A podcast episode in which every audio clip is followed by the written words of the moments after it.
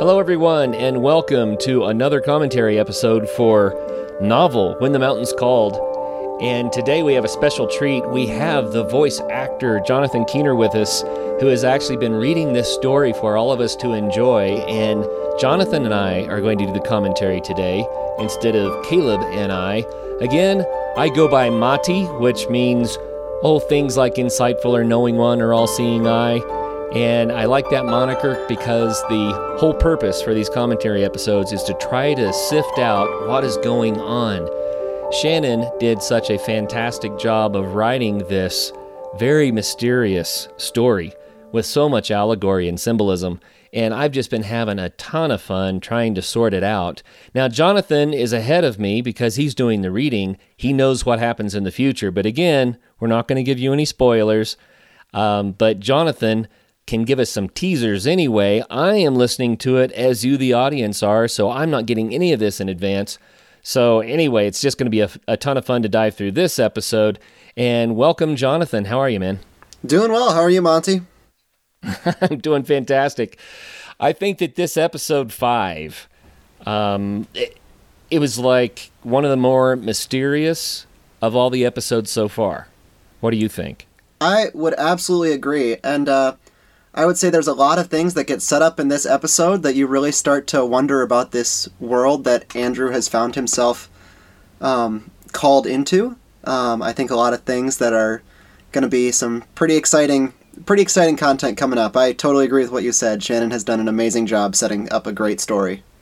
Oh yeah, yeah, and so we're going to dive into episode five specifically, but Jonathan has the longer vision. He can see the future that I can't see, which is going to be fun. But before we do that, Jonathan, I wanted to hear a little bit more about you and what you're doing with this podcast. So, I guess the first question is um, who is Jonathan Keener? Yeah, so um, I am a aspiring um, writer, aspiring actor. Um, sort of, I know Caleb and Shannon from uh, way back in our college days, not too long ago, but still. Um, so, you know, I got the chance to be a part of this. Uh, Caleb had originally reached out to me, and I jumped on it. It's been glad I did. Well, those people that know about Luther uh, around the nation are probably very familiar with Christmas at Luther. And that's where I first heard you perform, right? Uh, you did some readings for Christmas at Luther, right? Absolutely. Um, I really enjoyed. I mean, I enjoy singing. I enjoy music, all of that. But I also got the chance to be a orator um, at Christmas at Luther, which was a pretty breathtaking experience. Getting to talk in front of that many people, not just the audience in front of you, but your peers and professors and um, directors behind you, is uh, a little bit of a humbling experience, but definitely worthwhile.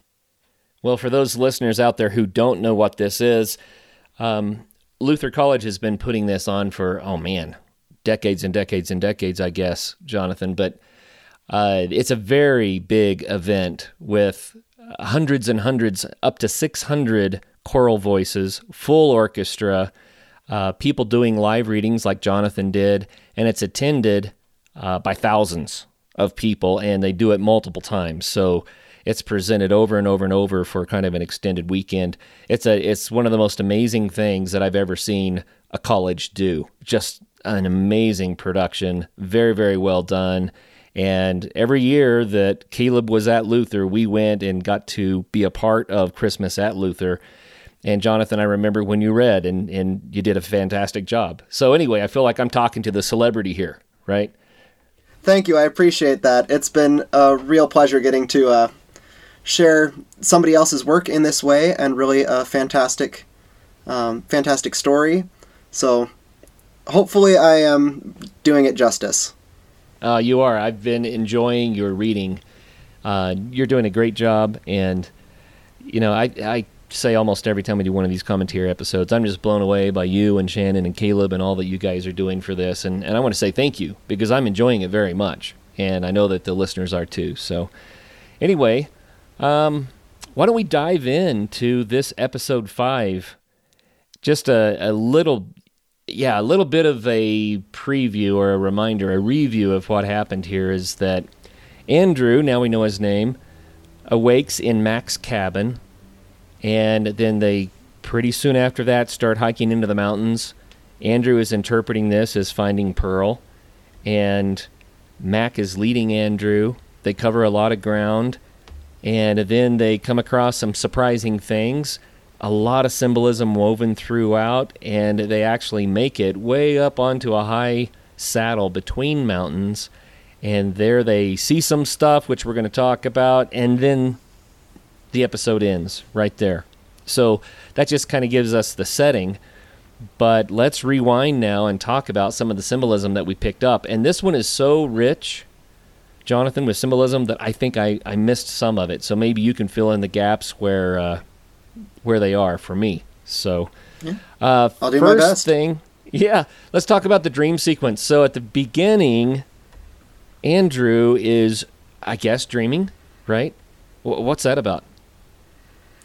Yeah, so that's uh, part of this that actually has uh, perplexed me a little bit uh, as the reader, trying to figure out both how to, um, without, of course, some of the notes that I have in here or the italics that I have here, um, convey the idea that this is a separate, um, separate aspect of the story, that it is these dreams and not just part of the narration. Um, but also trying to figure out what these dreams are, who actually is. Uh, who is actually saying these things. Um, and I'm not entirely sure that I've come up with an answer for myself. I don't know if Shannon has an answer or if it's something that we'll learn in later episodes. I hope it is. Um, but I think the voice of this, um, the voice of these narrations, these dream sequences, is a little bit didactic, a little bit um, comforting, but also there's sort of a um, gotta be cruel to be kind aspect of this where they are making these observations about Andrew's doubt and about how little Andrew is really in the grand scheme of things. Um, I just absolutely love the lines in here about how old the mountains are and how they never complain, they never want, they never wish for something different. They just are standing there through time and as other things come and go. Um, and I think for somebody who is lost in this new world, there's something inspiring about that, but also something a little bit a little bit terrifying about that. Um, so I really these voices are perplexing to me as the reader as well. Yeah, maybe it's just a bad case of schizophrenia. What do you think? I think there's definitely something to be said, maybe not schizophrenia, but for this voice being um, some aspect of um, Andrew's own um, psyche. Yeah, I, I've been really interested by that as well. I mean, the name of this story is When the Mountains Called, right? And in the beginning, it seemed clear to me that the mountains were the voice, or the voice is represented by the mountains somehow. But this time, in this sequence, at the beginning of this episode, um, the voice speaks of the mountains kind of like in the third person. And I'm like, oh, wait a minute. So who is the voice? And then when, when Mac came on the scene, I thought, well, maybe Mac was the voice. But it doesn't seem like it's Mac. And we don't really know, right? That's part of the mystery. But Andrew keeps hearing this call, and he keeps interpreting it as a call to find Pearl. But it almost seems like a lot more is coming out of this than just looking for his lost wife. Would you agree with that? I absolutely would agree with that. And um, I have to say, without spoiling too much, there is a lot that you come to find out about um, Andrew's purpose in the mountains and Mac's purpose in the mountains in coming episodes that I think uh, listeners will find really intriguing and really, really, um, really captivating. Well, early on in this episode, there's a little commentary about how everything in the cabin seems. It's almost like old and new at the same time. Or it wasn't said this way, but you know how sometimes people will build something that looks old that's actually new. Um, what it talked about was like the rust on the wood stove that had maybe had some polyurethane that covered it up, which gave it a sense of clean and fresh and new, but showing old. And I think the point of that has something to do with the timelessness of what's going on here. And it's a little bit bewildering to me. You know, it's hard to understand who is Mac and how long has he been there. And um, later on, it says something about Mac. He could be 200 years old or he could be 40, right? It's hard to know. Absolutely. You have this really interesting character in Mac, um, and you see this in his cabin where it's both old and new at the same time. And that sort of applies to Mac is a character who is both definitely a human who has, or at least had, his own life and who you know, he's got a home where he cooks and eats and sleeps and does all of these very basic human things.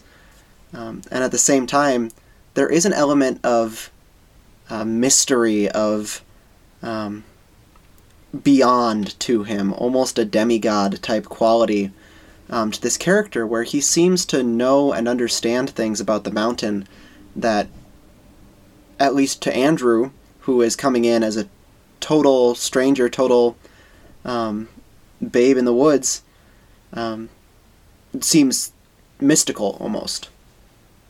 You know, there are several things that came to mind as you were saying that. The first is that, you know, Andrew wakes up and there's this sunlight streaming into the cabin. And then when Mac enters, there's a, a little line there, something about how it almost seemed like the light was coming from Mac somehow, right? Um, or there was a question about that. And then as they're hiking up into these mountains, it seems that every time that Andrew looks at Mac, the sun glares somehow off Mac, and Andrew has to look away or squint or whatever. And it's almost like, well, wait a minute, is Mac just a dude and the sun is always in the wrong place? Or is somehow Mac playing with the light? The light streaming in through the captain's door reached him where he slept in the bedside nook, and his eyes opened. Sleep slipped away like dew melting before the early morning sun, and soon he was able to rise, pleased to notice that his joints did not ache as they had ached the night before. Mac was nowhere to be seen. The kitchen, dappled in sun rays, looked equal parts clean and homespun, as if the iron stove's rusting surface had been covered by a thin layer of polyurethane, smooth and clean to the touch, but preserving evidence of rust and dirt. Good, good use beneath. On the burner sat the tea kettle, still steaming. Mac must have boiled water for morning tea. Andrew helped himself to a cup and moved to sit at the little table when the front door opened. Ready? Mac's face was beaming, and his dark eyes shone, reflecting the morning energy that streamed into the kitchen in such a way that Andrew wasn't sure if Mac himself had been causing it. Andrew nodded, not really sure what ready meant, but the dream from the previous night had encouraged him, Today he was one step closer to finding Pearl. That's what the dream had said at least this morning. Basking in the steadily warming heat coming from the sun in Mac's eyes, Andrew chose to believe it. You know, I was thinking really with this, and I don't know if this is what Shannon was intending at all, but um, thinking to my own experience and things that I've read, uh, to uh, Pilgrim's Progress. Um, very famous allegorical story um, where the characters are both human and at the same time they stand for these really um, sort of ideals or situations, um, with the main character, of course, being uh, a literal pilgrim who is taking this journey and at the same time representing a faith journey um, for not just mm. an individual person but for people as a whole. Um, and I think there's an element of Mac where, yes, he is a human and he is a character in the story, but he's also, and especially as we'll see as the stories go on, uh, guide, both literally and in a figurative, metaphorical sense. He illuminates um, Andrew's mind and his understanding, not just of the mountains, but of Andrew's own, um, Andrew's own quest to find Pearl and to find um, just a lot of really fascinating things out about him, his self, and his own life. Interesting. I think we see this again when they start talking about death, because Mac asks Andrew um, where he thinks he is. And Andrew, instead of replying with a location, he replies with a state. right? I think we're dead. We're dead, aren't we? right? And then Mac says, Oh, that's interesting. And he's like, Well, wait a minute. Is he dead or not? And we, in the previous commentaries, we've been talking about this a lot. Is is Andrew really dead? He thinks he's dead. He's decided he's dead. And some things make you think that that must be true. Um, but then other things make you think not. And I loved what Mac's response was when he looked at Andrew and he said something about when you were back in your fields, right? And it's a reference all the way back to episode one, the very first episode. And he describes the setting where Andrew was then. He says, "Were you were you alive then?" And that really is the question, right? But also is interesting that Mac knew about Andrew's setting in episode one when Mac wasn't there. So it gives that again more mystery to Mac. How does he know this stuff? Absolutely, and I will say um, some really great observations, some really great questions in there. Um, I don't know how much I can say without giving away some of the grand reveals later on, um, but I will say this question of what is this place? What are these mountains? Um, continues to be brought up um, over and over again in not just this episode, but in the next few episodes. Um, and you will continue also not just to have that question about this period in um, Andrew's, I guess, life, death, however it ends up shaking out, but these flashbacks, either um, through dreams or through Andrew's own reflections or through things that other characters reveal about Andrew, um, that ask this question of, well, what was, what did it mean when what did it mean when he was back home and when he was um, quote unquote alive? So really interesting questions there and i am eager to find out some more answers and i will say that coming up in the next couple of episodes there are some pretty fascinating twists welcome to crossroads cantina. It sits somewhere between time and space welcoming patrons from every walk of life. Come join me to hear their stories.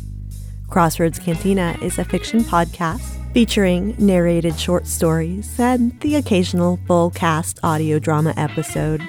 Head on over to www.crossroadscantinapodcast.com to subscribe on your podcast app of choice.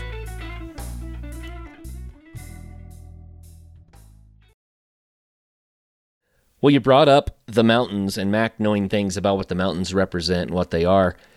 Um, wanted to talk about that a little bit because it was in the last commentary episode that we realized, you know, all this time Andrew was going to the mountains for his answer.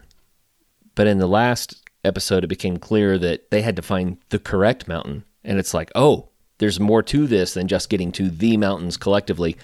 They have to go through the mountains and sift through them to find the answers that they're looking for. And I keep on wondering, you know, Pearl, I keep on saying is probably Pearl of great price or something. I, am not sure, and I'm just speculating. I know nothing about the future of this story. I'm not sure that finding his wife, Pearl, is actually going to be the Pearl that he finds, but something much more meaningful, right? Especially when you reflect back on the last episode before five, when it comes out that he had turned into a bit of a hermit he had kind of cloistered himself into an existence that didn't have much reward to it, if that makes sense. It was just kind of a, a, a, drudging through life with the familiar, and, and he had decided that it was all good and okay, and he was very resistant to change. But now he's having the adventure of a lifetime, and he thinks he's dead. Absolutely. Again, I think Shannon has done a fantastic job in this episode and the last episode especially of setting up some fantastic um, fantastic reveals um, that are coming up. But I think one of the most the things that becomes most clear, and you start to see it in this episode, and now I feel comfortable talking about this. I don't feel like it gives too much away. Is that Andrew's life prior to this um, episode, this adventure, was not much, um, not much substance as far as human connection or um, really self reflection. Um, he really was just surviving. You know, sort of that old, old uh, joke stereotype. I'm not, I'm not living, I'm just surviving. And I think we find a character who, I mean, the sad truth of it is, when we start this story, that is his life. He is surviving. He's making it day to day, and he finds no real joy in anything. I think that that is the magic of the work that Shannon is doing, actually. She's writing through the character of Andrew, who we called Dude for the longest because we never knew his name. But the character of Andrew, um, human archetypes. She's talking about what it is to be human on some fundamental level and expressing so many things that I think everyone experiences in life from time to time. You may not identify with it currently, but at some point in life, you probably will identify with Andrew. And the call of the mountains can represent so much more. And I think that everyone that listens to this storyline, Jonathan, with you reading it and Caleb creating the music and Shannon creating this this amazing story, since it is based on human archetypes, everyone gets their own impression of what's going on. They get their own interpretation or their own private impact, you know, how it impacts them and how they, they think about it. And I know personally, um, I'm starting to feel the call. It's like, okay, I personally feel like I don't want to get stuck in life. I want to make sure that I'm moving on and continuing to learn and to grow. You know what I mean? And that's what Andrew is going through. So, you know, Shannon is uh, doing it in such a beautiful way. Instead of saying, hey, everybody, you ought to wake up and get out there and live life, right? She tells us a story that draws us into that experience. And I think part of that is just the beauty, too, of storytelling as a medium for conversation. I mean, she could have written a podcast that was just a philosophical discussion about what life is like, and it would have been great, and I'm sure she would have done an amazing job um, writing that out. But at the same time, there you lose something by not having that human connection, even to a human who doesn't exist beyond the doesn't exist beyond the page, beyond this story.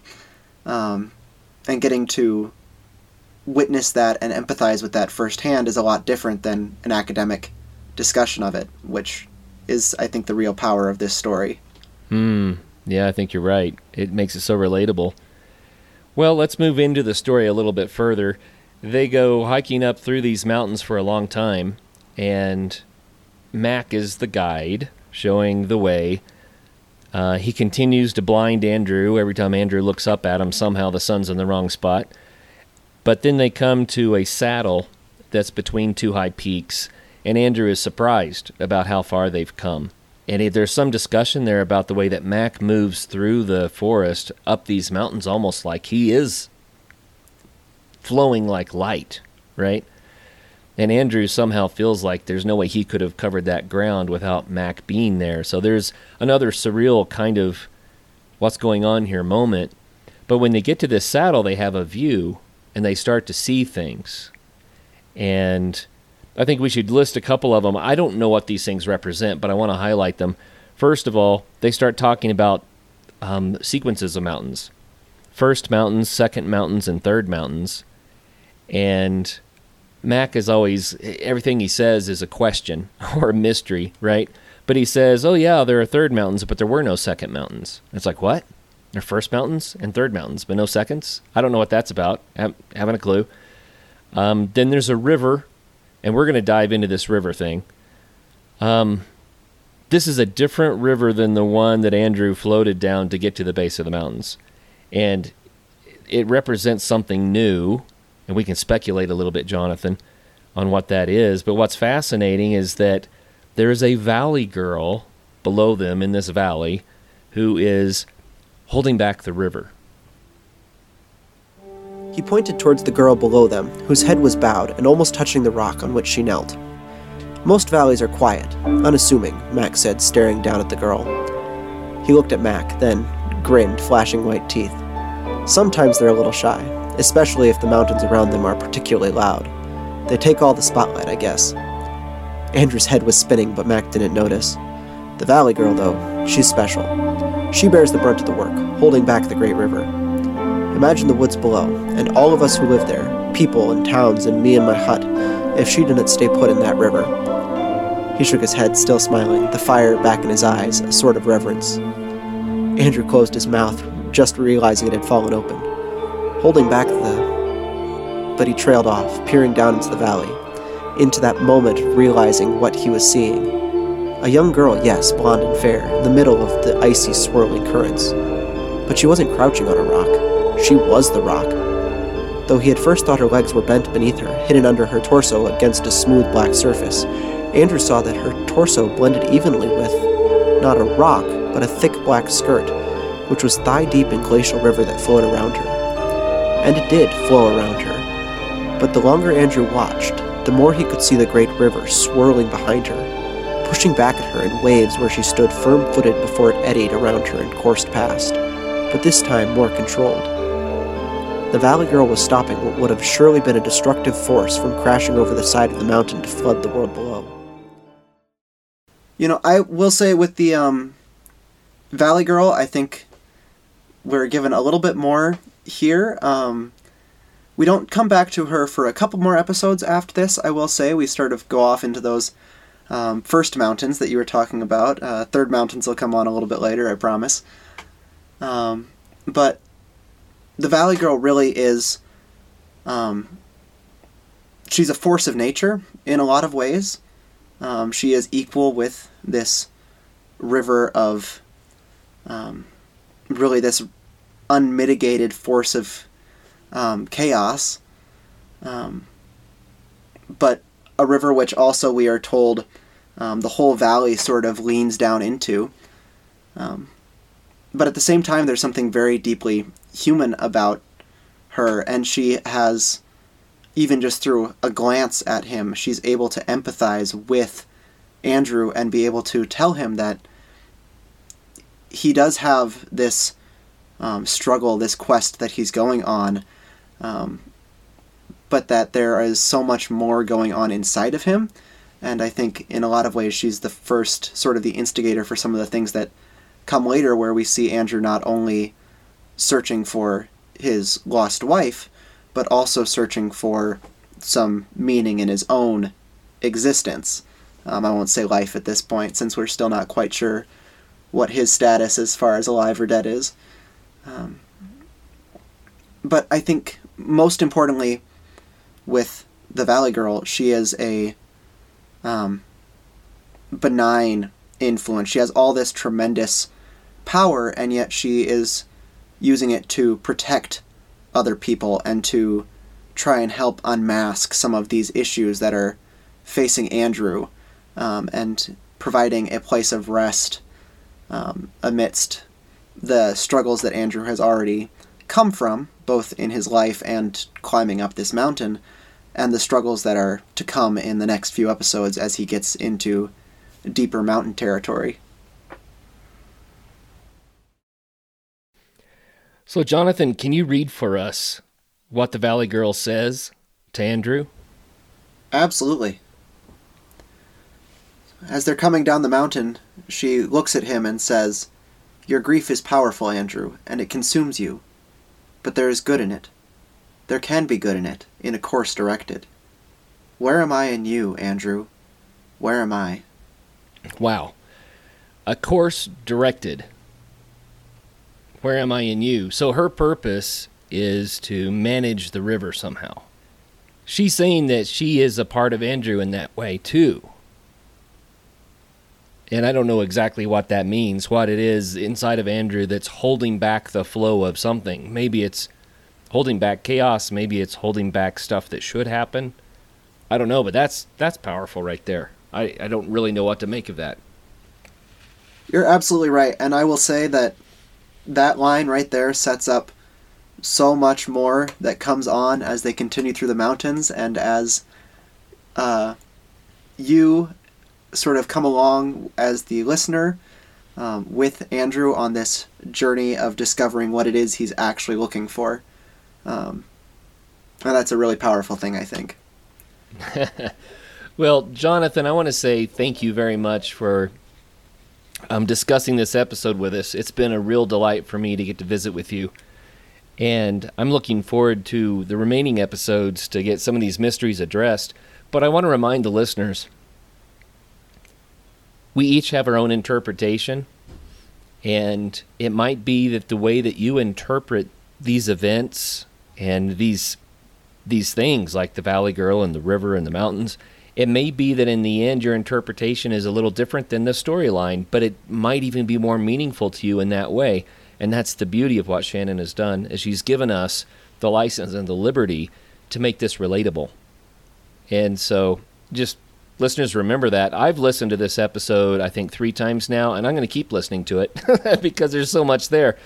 And I want to uh, make sure I anchor it because I, I feel like what we're going to find out going forward is going to relate a lot to what happened in this episode, even though the storyline actually didn't go very far. We went from the cabin to the saddle of the mountains. That's about it, right? But so many things were introduced there. So, Jonathan, thank you very much for your time uh, discussing all of these things with me today. Thank you. It's Been a wonderful experience. And I love the way that you read that so much. Would you mind ending this episode by reading one more time what the Valley Girl says? Of course. Your grief is powerful, Andrew, and it consumes you. But there is good in it. There can be good in it, in a course directed. Where am I in you, Andrew? Where am I? Beautiful. All right, Jonathan, thanks so much. Absolutely. Have a fantastic day. All right, take care.